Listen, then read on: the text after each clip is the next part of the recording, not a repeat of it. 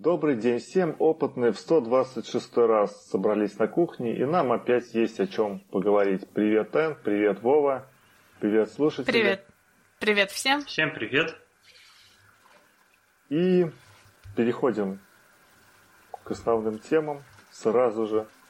Не будем терять время на сторонние разговоры. И первая тема. Ученые Еля нашли комбинацию лекарств, способных увеличить продолжительность жизни червей почти в два раза. При этом сделать их здоровее, расширить период активности.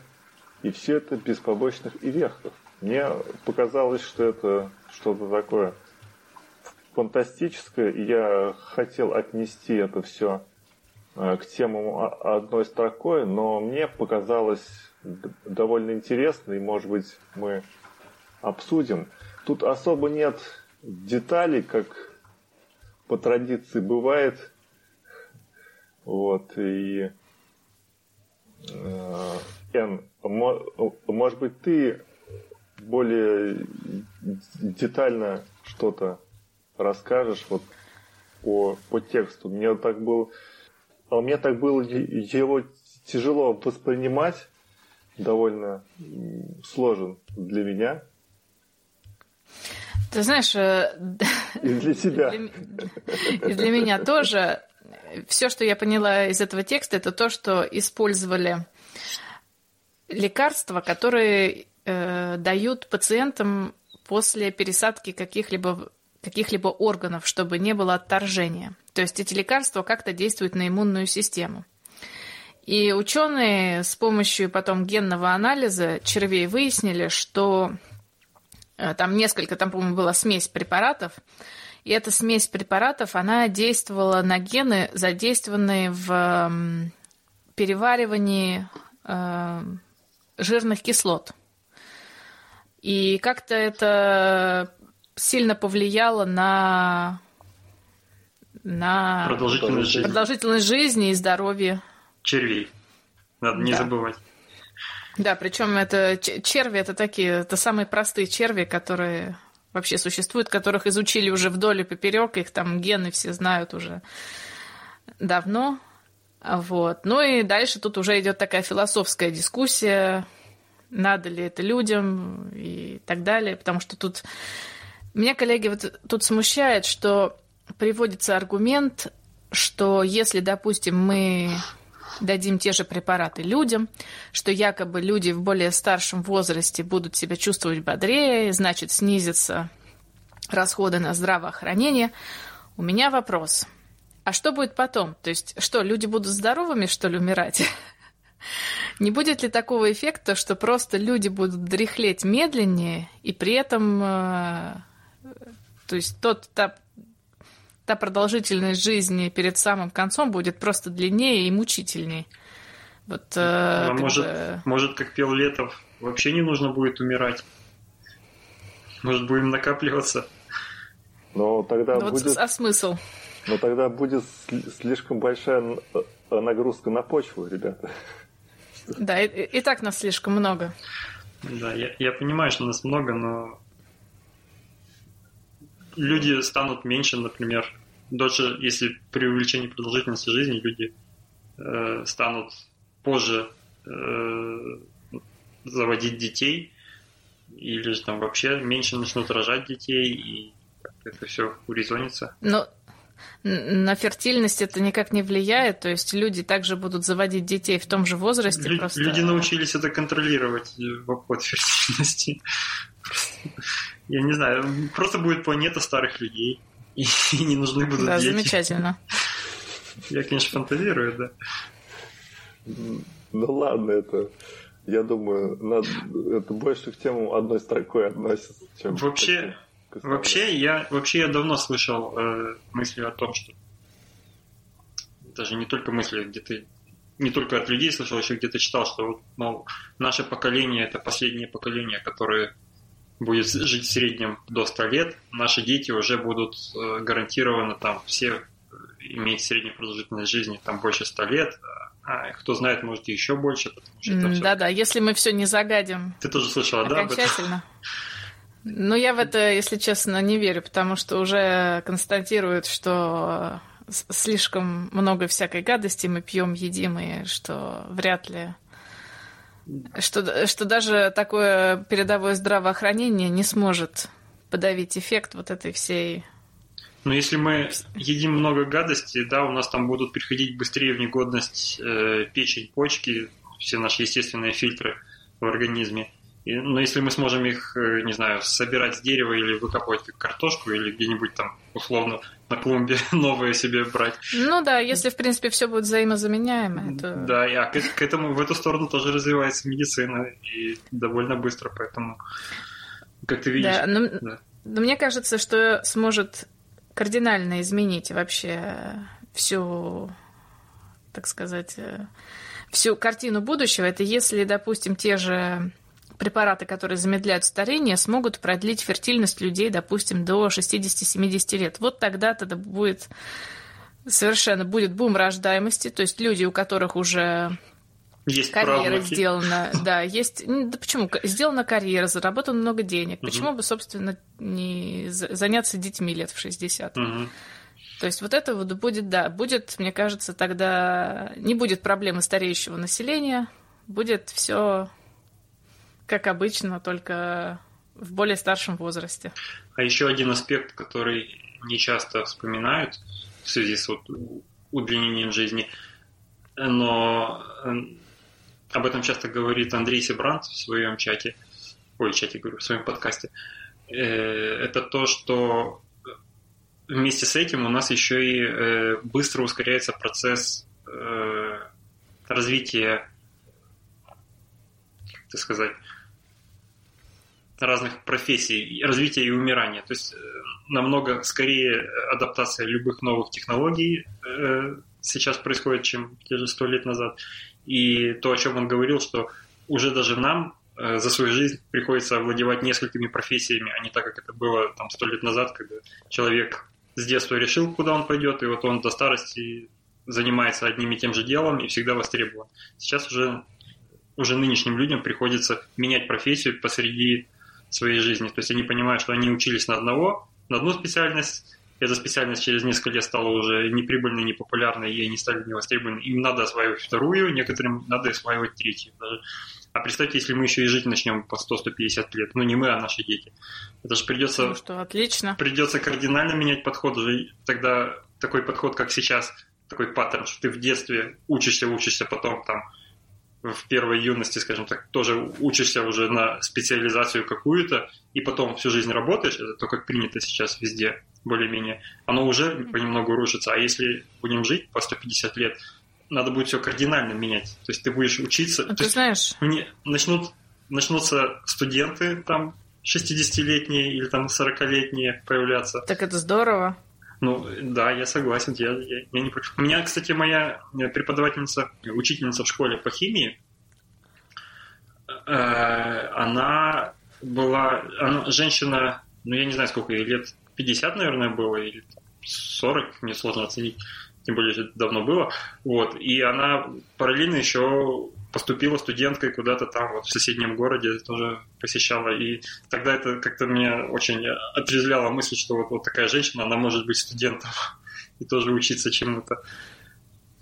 Ну, видимо, ну, ты знаешь, прогрессивная была. Это, это уже меняется сейчас. То есть я вижу среди своих сверстников люди, которых, допустим, есть э, лет 10 такого профессионального стажа в одной деятельности, все бросают, идут учиться на новую специальность, и, собственно, с нуля начинают новую карьеру. А почему? А потому что пенсионный возраст постепенно повышается.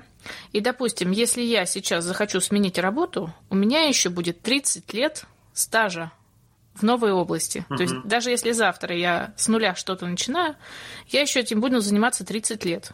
То есть я могу достигнуть э, достаточно хороших результатов. Ну да, и я, кстати, вот ты сказал, я вспомнил в своем кругу общения тоже и знаю нескольких людей таких, которые меняют.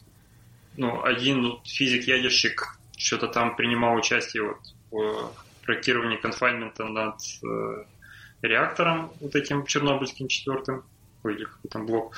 Вот. И потому что он учился на физико-ядерщика. Сейчас он уже несколько лет работает программистом на Java, пишет какие-то интерпрайзы.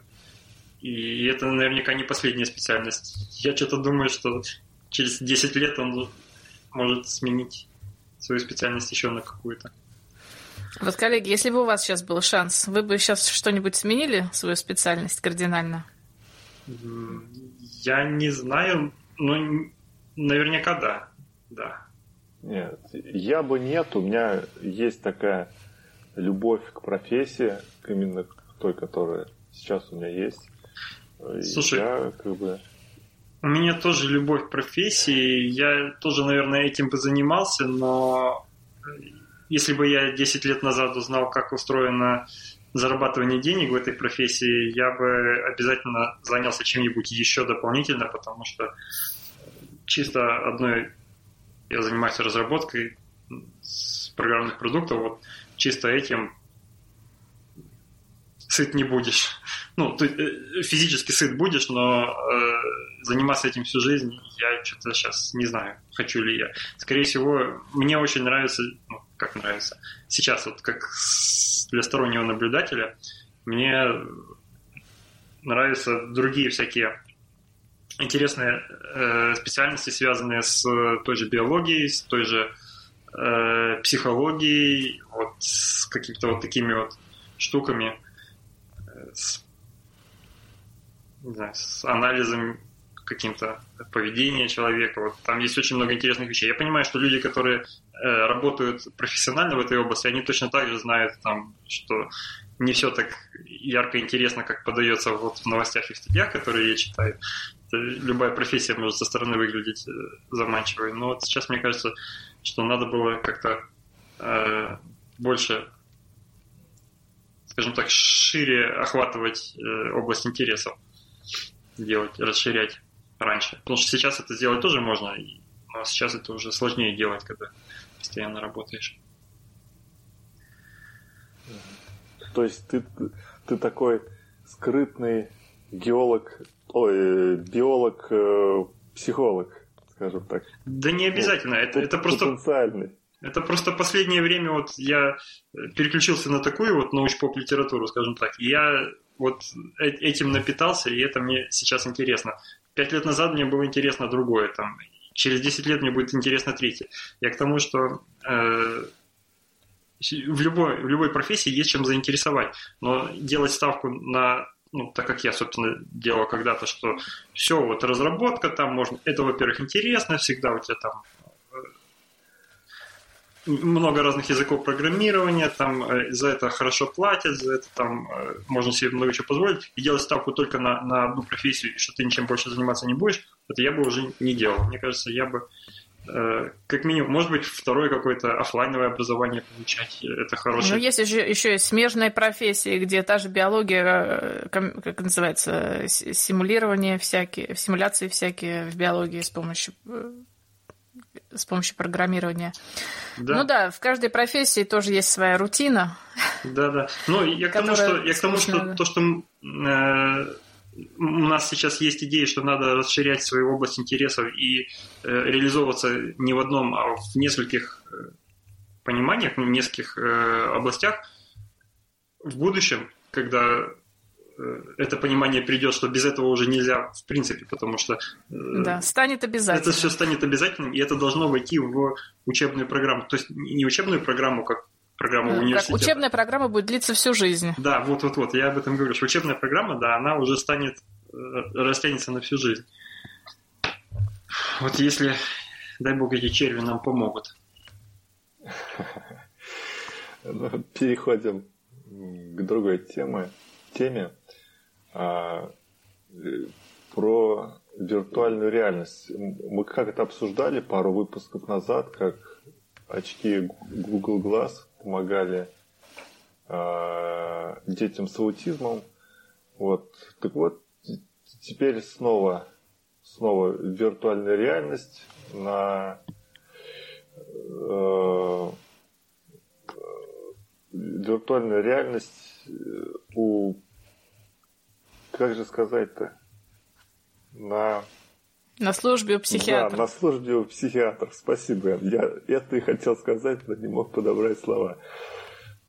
Что они делают? Они э, помещают пациентов э, для встречи с, со своими страхами виртуальную реальность. Ну, например, кто-то боится, боится высоты. Его помещают э, высоко-высоко, то есть он видит картинку, где он стоит, на каких-то перилах или где там, и понимать, что а ничего страшного нет, и как бы все. На самом деле он сидит на кресле. Перед психиатром, да. И, да. И, и разговор говорит. Таким образом, удалось уменьшить э, боязнь высоты, например, у 67% пациентов. А, потом тут же вторая же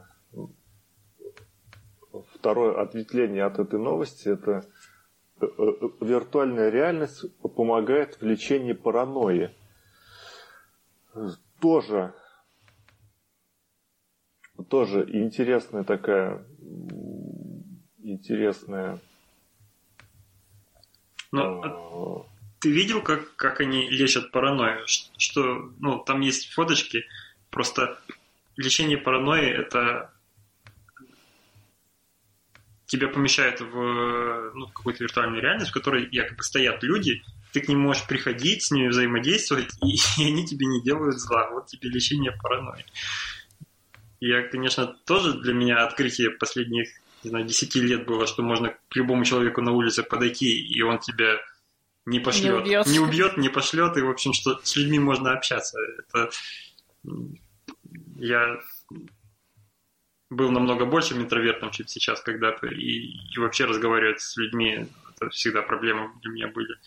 Вот. И, но с этой штукой это прям какой-то крайней стадии, это не знаю как. То есть, если ты думаешь, что за тобой следят, то в виртуальной реальности они сделают, наверное, картинку, как будто бы следящие за тобой люди не прячутся там, допустим, улыбаются там и еще что-нибудь. Чтобы ты привык к этому. Ну, все нормально, с ними можно общаться. Или, или если кому-то кажется, что его хотят похитить инопланетяне, то там покажут просто инопланетянина, который стоит в лифте и ничего не делает, да. Как-то ну, так. Стой, рассматривай, никто не, не похищает тебя. А насчет тут боязни высоты, э, на этой неделе я где-то видел гифку в каких-то соцсетях, она мелькала, о том, как э, сделали где-то мост стеклянный, длинный, подвесной, и там на стекло я не, не, не вчитывался, как это сделано, но сделали так, как будто бы стекло трескается у тебя под ногами видно так. Вот ты идешь, и вдруг посреди этого под твоими ступнями начинают трещины расходиться, а ты посреди длинного моста, и все из стекла сделано. И очень страшно выглядело. Вы не боитесь высоты, колени? Нет.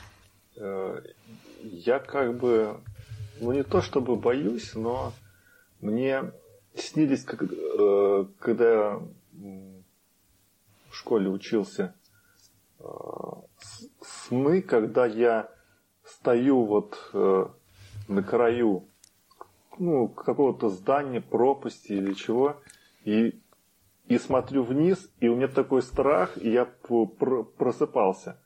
Вот. Ну а так я не боюсь, в горы ходил, там интересно, хорошо.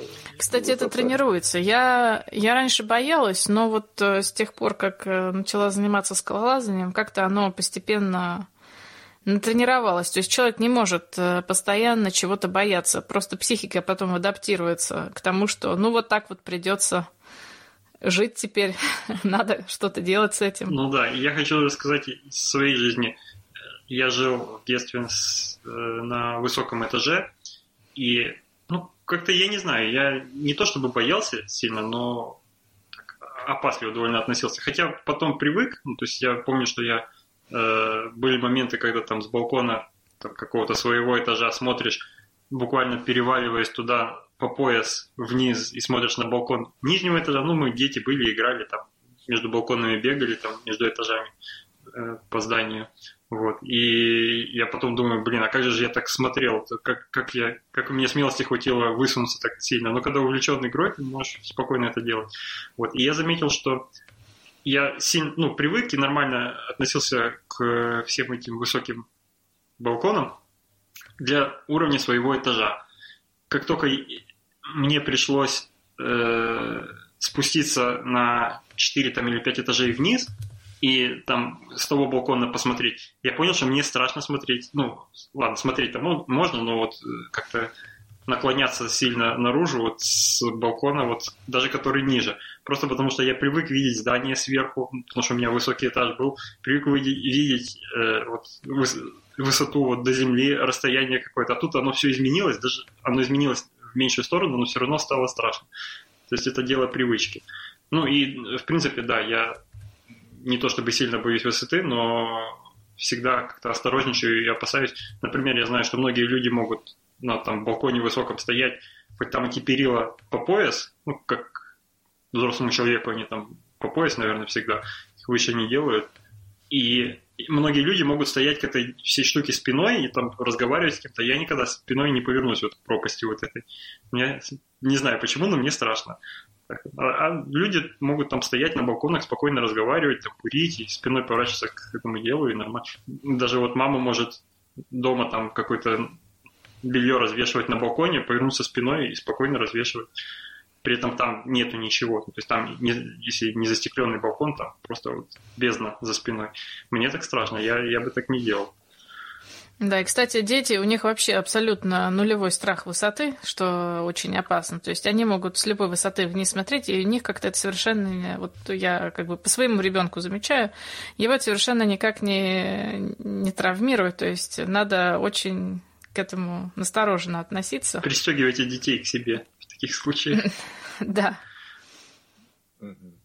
Вот что интересно, а, вроде бы прогресс идет вперед, появляются, например, э, новые болезни, например, игромания компьютерная. Тоже Ой, да ладно, время... Достоевского почитай. Ну ладно, ладно. Просто не было компьютеров, болезни. Не было компьютеров, игромания была. Зависимости были, да.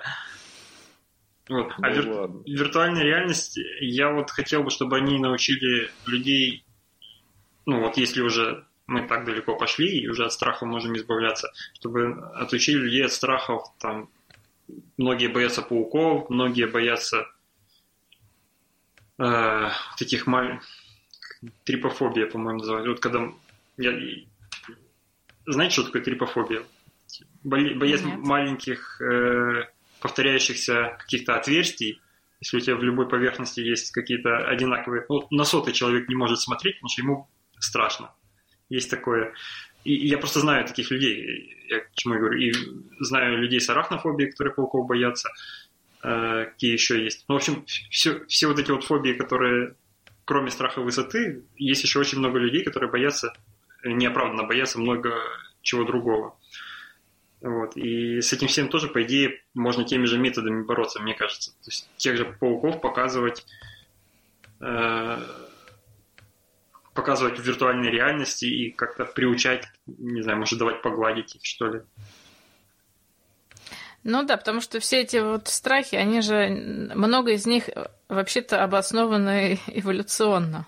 Конечно, да. Но да, мы уже сейчас живем не в том мире, поэтому да, действительно, они уже как-то. Ты даже, даже какому-то новорожденному щенку покажи что-то похожее на змею, и он будет пугаться. Просто потому что эволюционно они, те, кто пугались, имели шанс дать потомство. То есть страх это генетическое что-то, получается? Ну, не только. Ну, видимо, набор, да. Набор, если... А, ну да, поведение, набор, это же генетическое, а страх как бы часть этого. Ну да. Ну хорошо, обсудили эту тему. Появляются новые и новые, новые и новые методики благодаря прогрессу, и это, и это здорово. И переходим еще к одной новой, новой технологии. Первая мозговая социальная сеть BrainNet – это когда три человека, ну, пока три человека только могут, э, один из них хост, э, соединяться в такую сеть и, общ... и, и как бы обмениваться мыслями удаленно. Ух, как назвали эту тему журналисты. Да, да, я тоже про это подумал. Вот. Я часто скажу, что не особо понял вот всех деталей. Вов, может быть, ты Давай. поглубже? Давай, смотри, они, э, как это обычно делается, взяли несколько... Нагнали хайпа. Ну, нагнали хайпа, это итоговая цель была, да. Э, ну, взяли несколько уже давно известных технологий и соединили их проводами.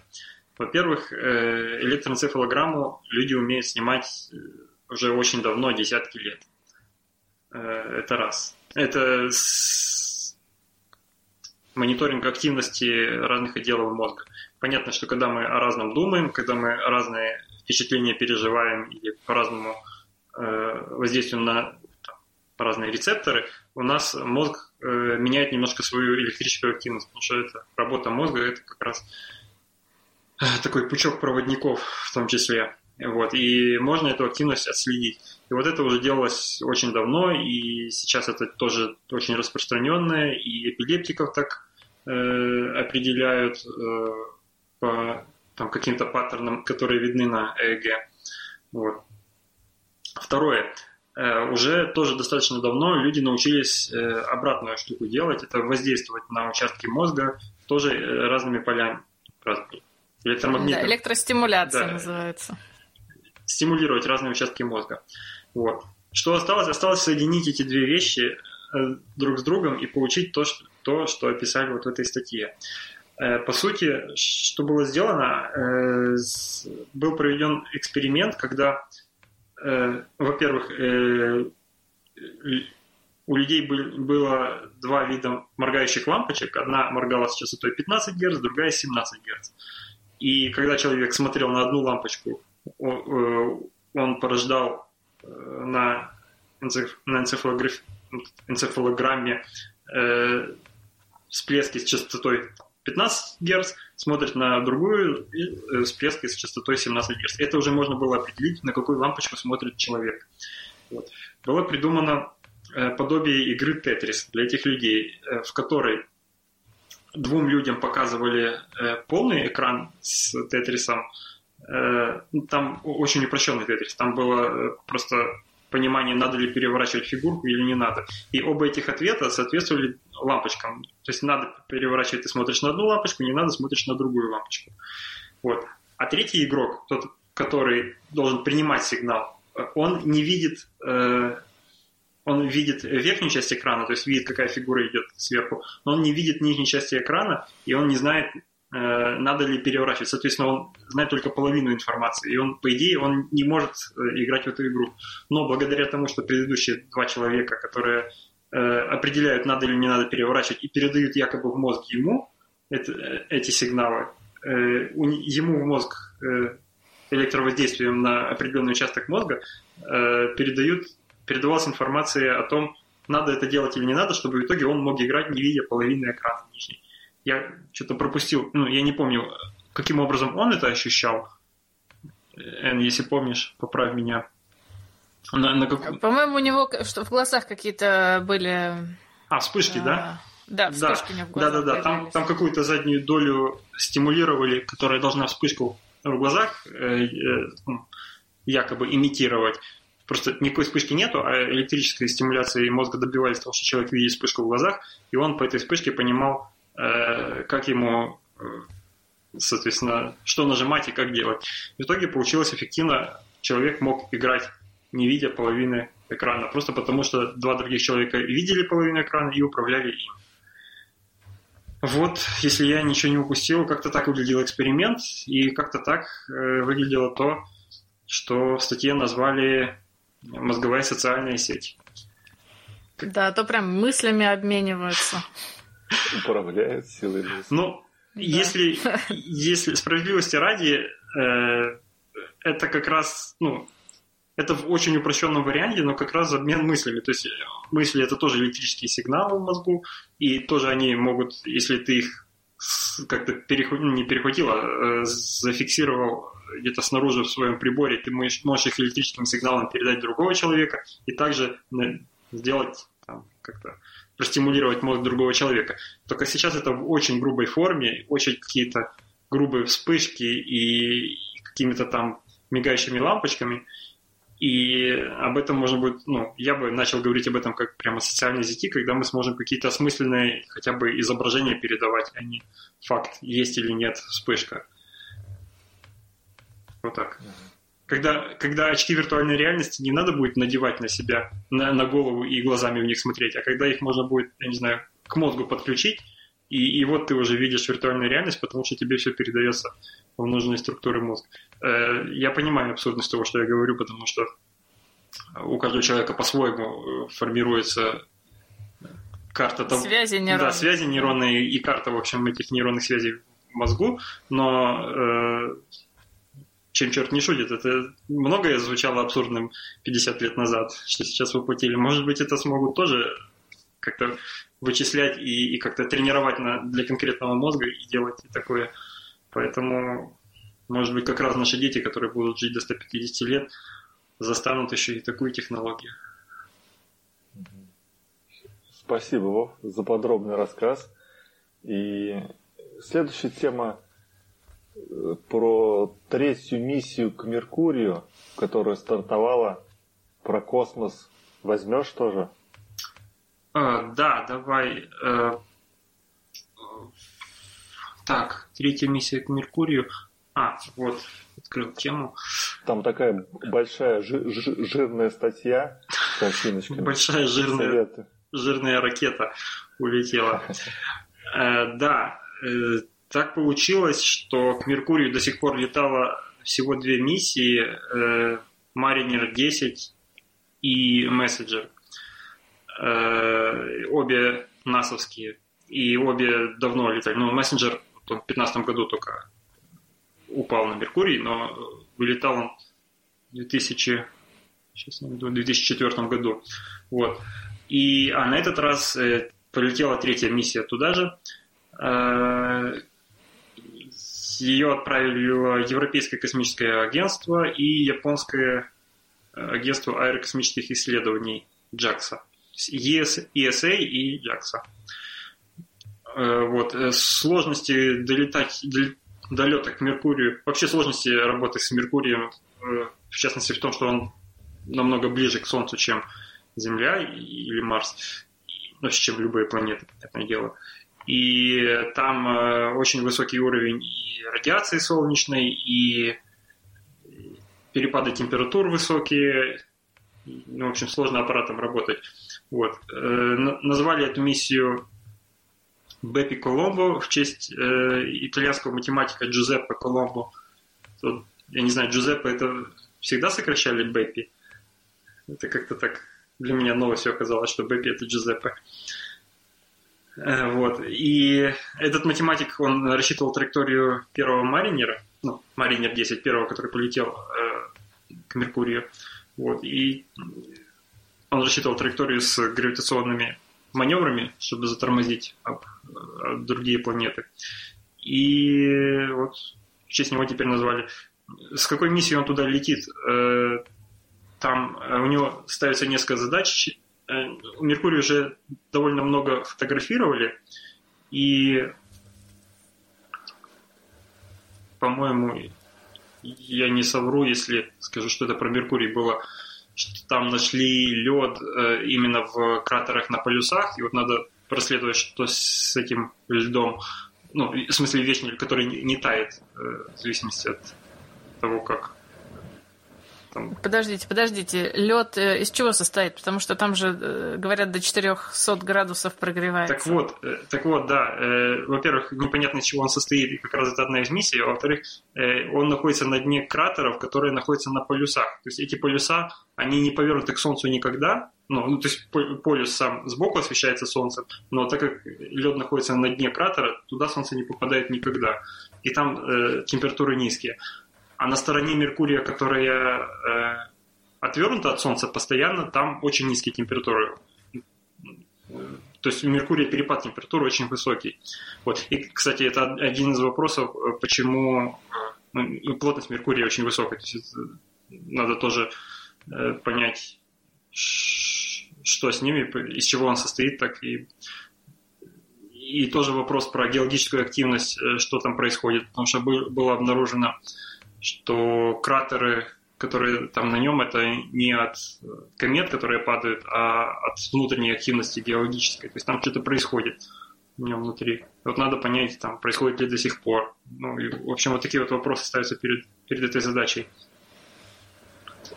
Вот, ну и если все пойдет э, так, как планируют, то в 2025 году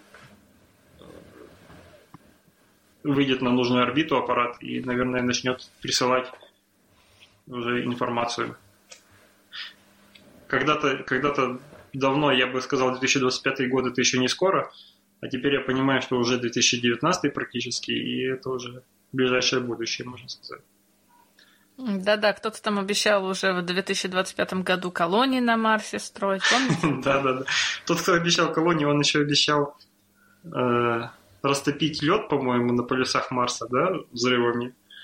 Да-да-да. Было дело. Ну, как обещал. Генерировал, ну, как обещал, деньги, деньги, деньги собирал, короче. Да, он даже деньги собирал, да. Ну, короче, да. А, вот такая вот новость.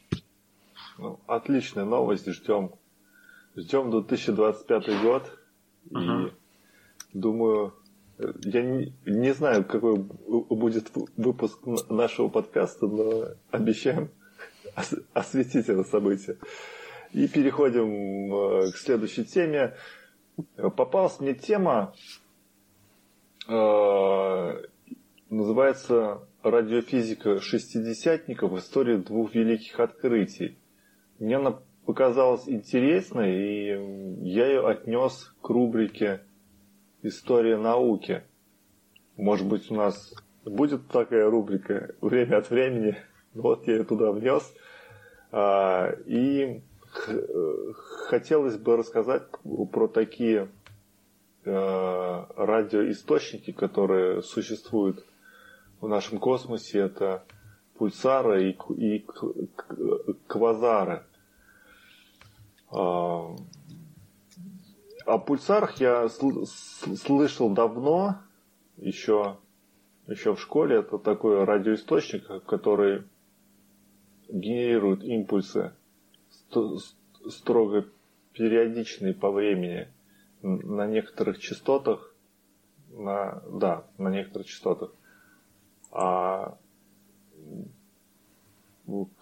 квазар это тоже такой довольно-таки загадочный объект, и у него есть э, поразительные свойства.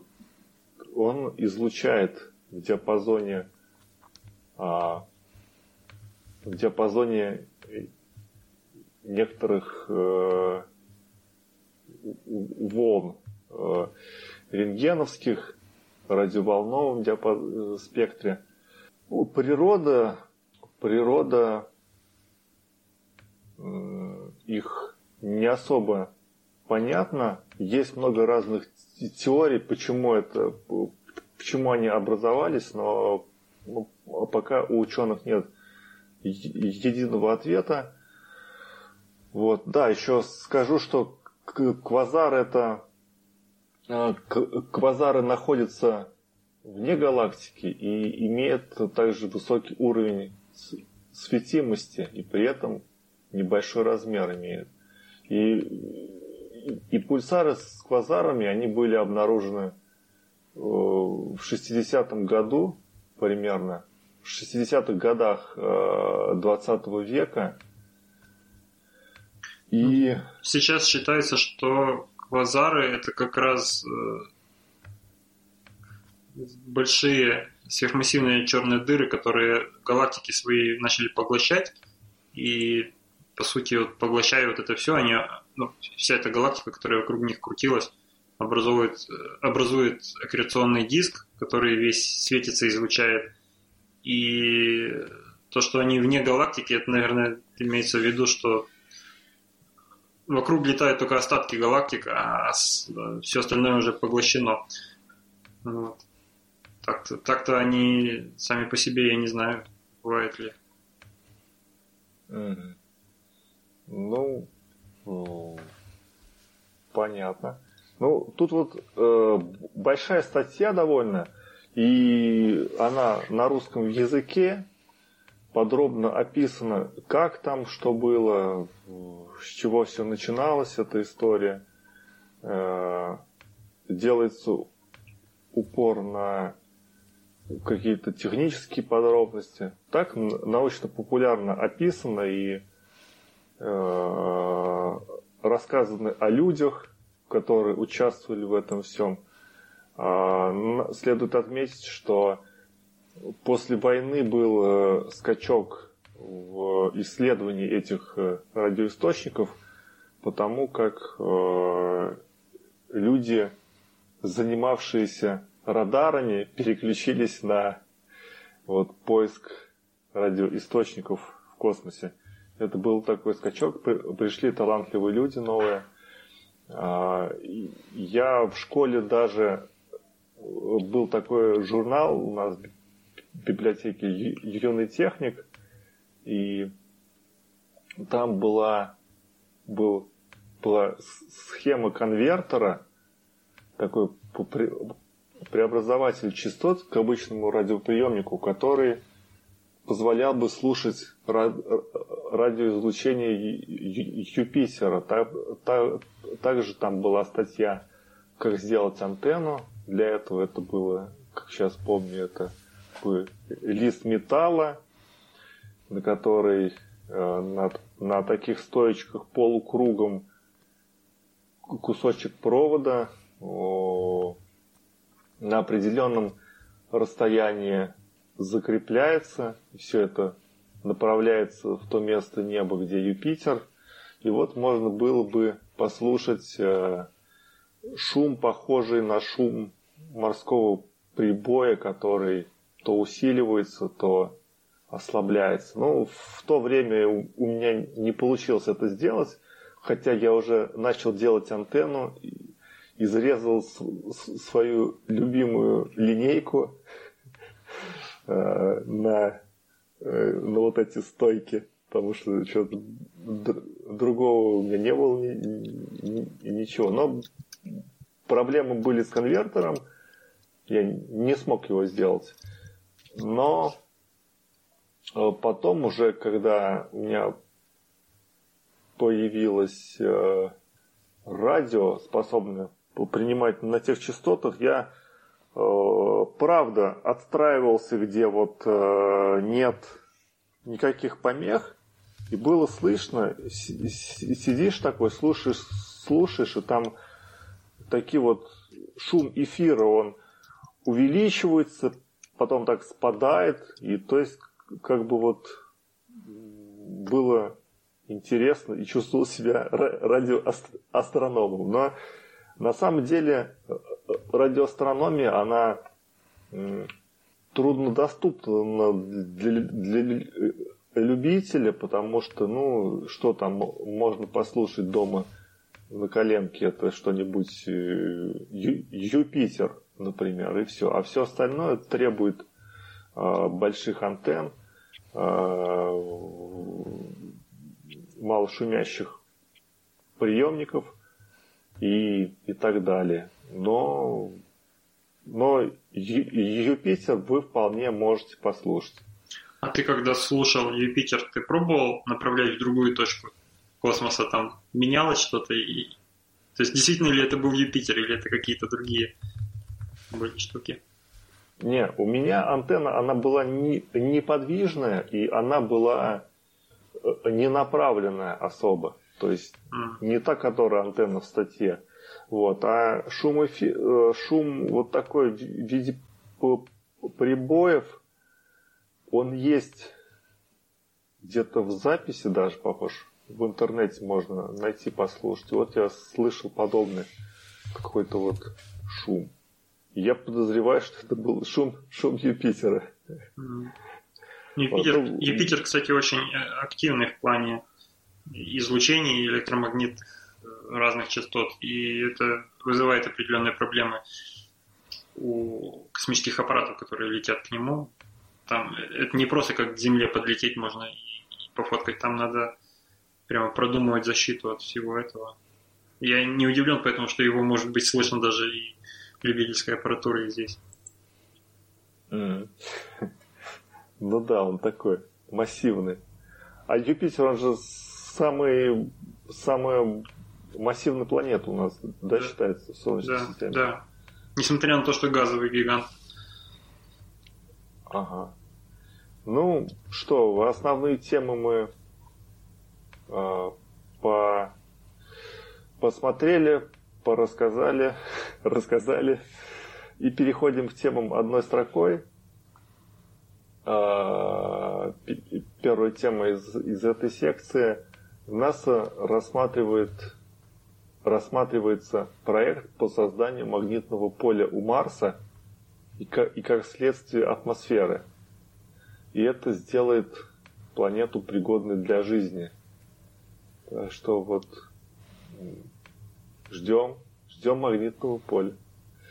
Да, да только ждать долго. Да, мы, мы не дождемся, разве что, если черви помогут. Но там э, идея в том, что Марс потерял по одной из версий, а может тоже единственная версия, э, Марс потерял свою атмосферу из-за того, что у него нет своего, своего магнитного поля, и, соответственно, излучение солнечное ничем не экранируется и просто солнечным излучением потихонечку с поверхности э, атмосферы сдувались молекулы его атмосферы, собственно, в космос уходили. И их предлагают, причем предлагают восстановить это даже, не знаю, как по мне, вот чисто как не специалисту, вот прочитав их способ, они предлагают просто между Марсом и Солнцем э, разместить нечто вот рукотворное, что будет делать такое магнитное поле, в тени от которого будет вся планета Марс. И я бы скорее дал денег Маску на, то, на бомбардировку шапки ледяной на Марсе, чем на, на этот проект.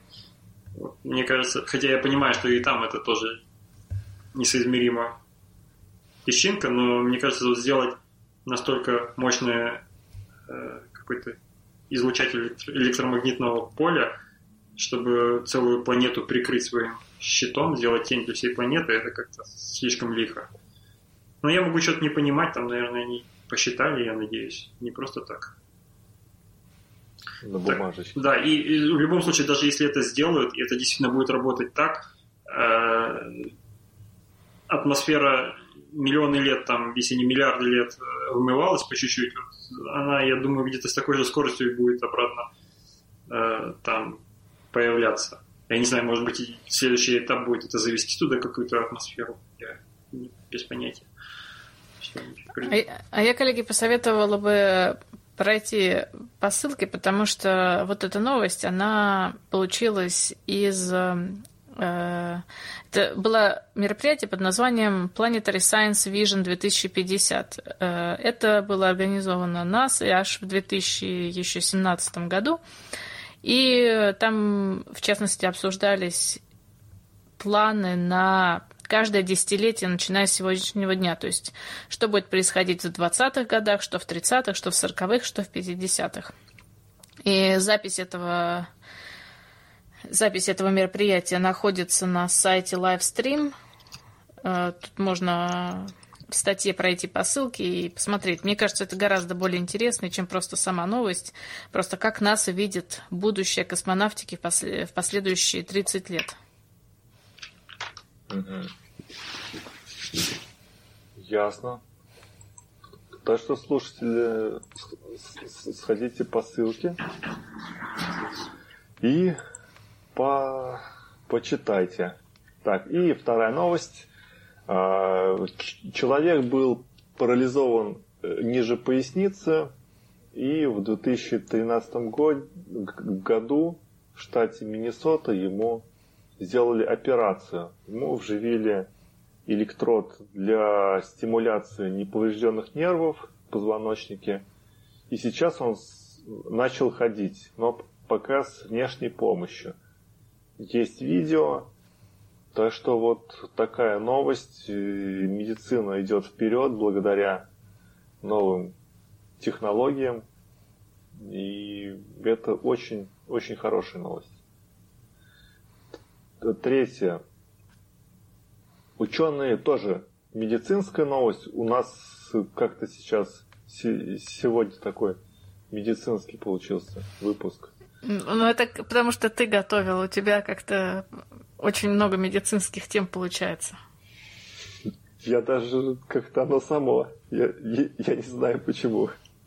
Может, ты хочешь стать все-таки врачом? А. Хочешь переквалифицироваться внутри? Ну, если мы будем жи- жить 150-200 лет, то я думаю, может быть, так оно и, и, и случится буду рассказывать о чем-нибудь другом уже, о своей новой профессии через много лет в подкасте. Не знаю. Может быть, так и есть я скрытный врач. Вот. Ученые впервые вырастили ткань пищевода из стволовых клеток.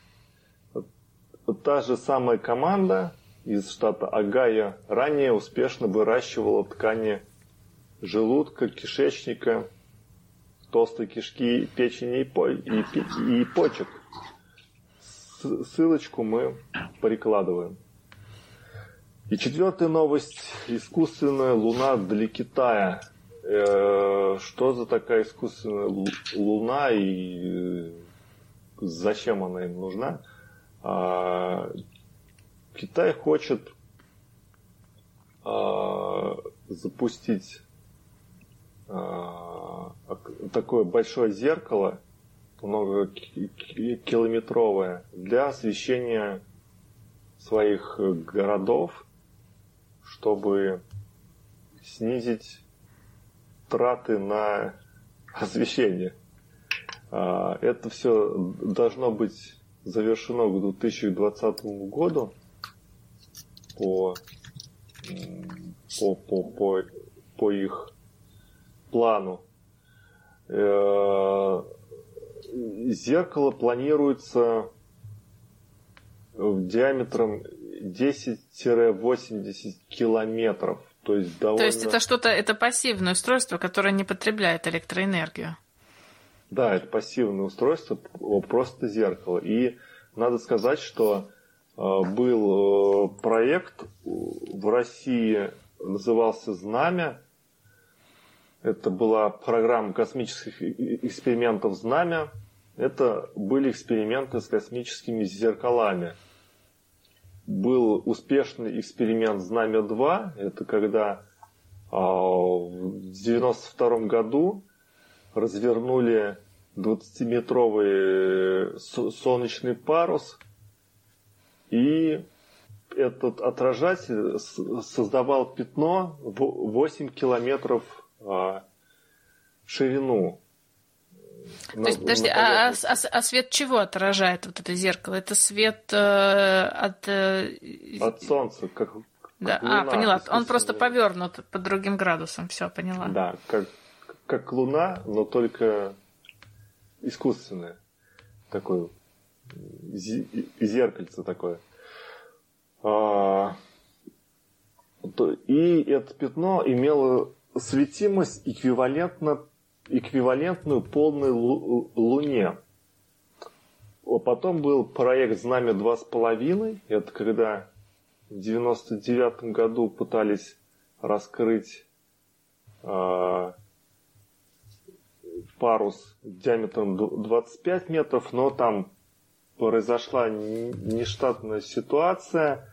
Э, я даже помню, а, эти, сейчас вот вспоминаю то время и вот эту новость, что там парус зацепился за антенну и не получилось его развернуть, и, и проект э, был после этого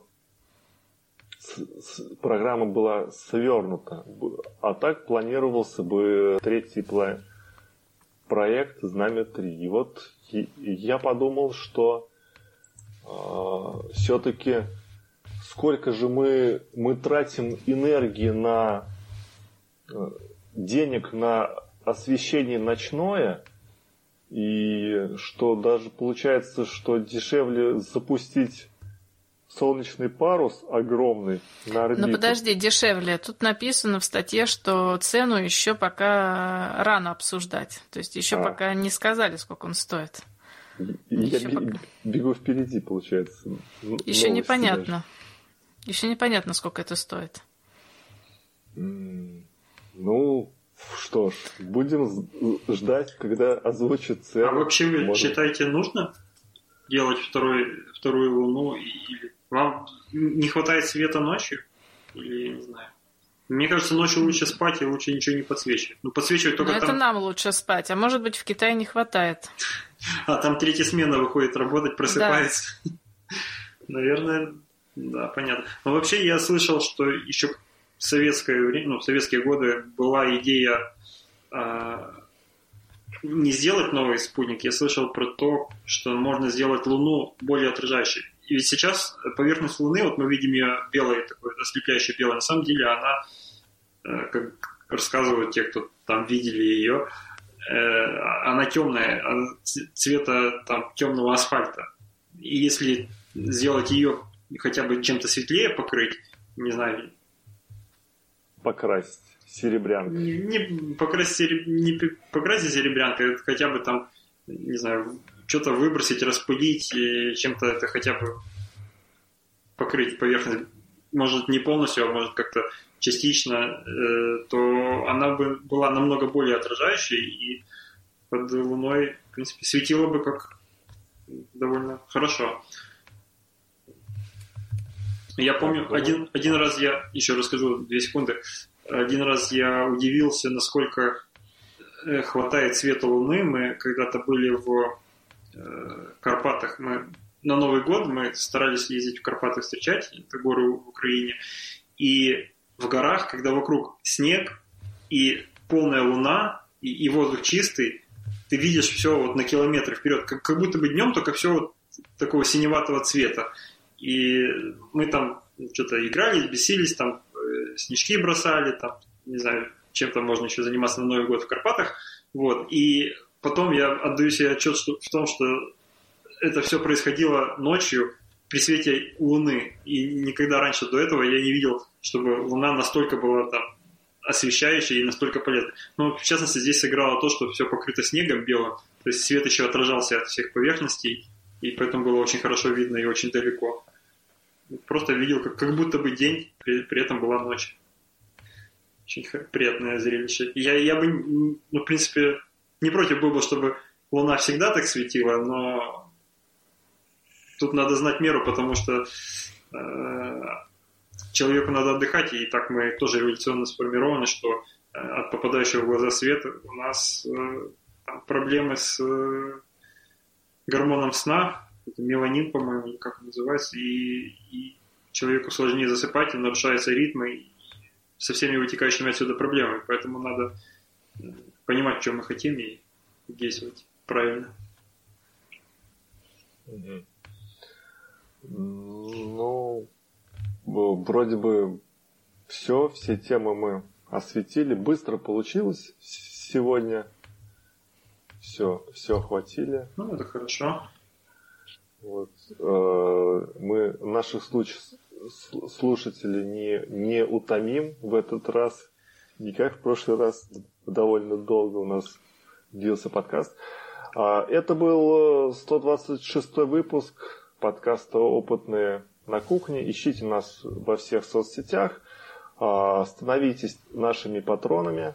Спасибо нашим патронам. Ставьте звездочки также на iTunes. Все. До свидания. Услышимся через пару недель. Пока. Всем пока. Всем пока.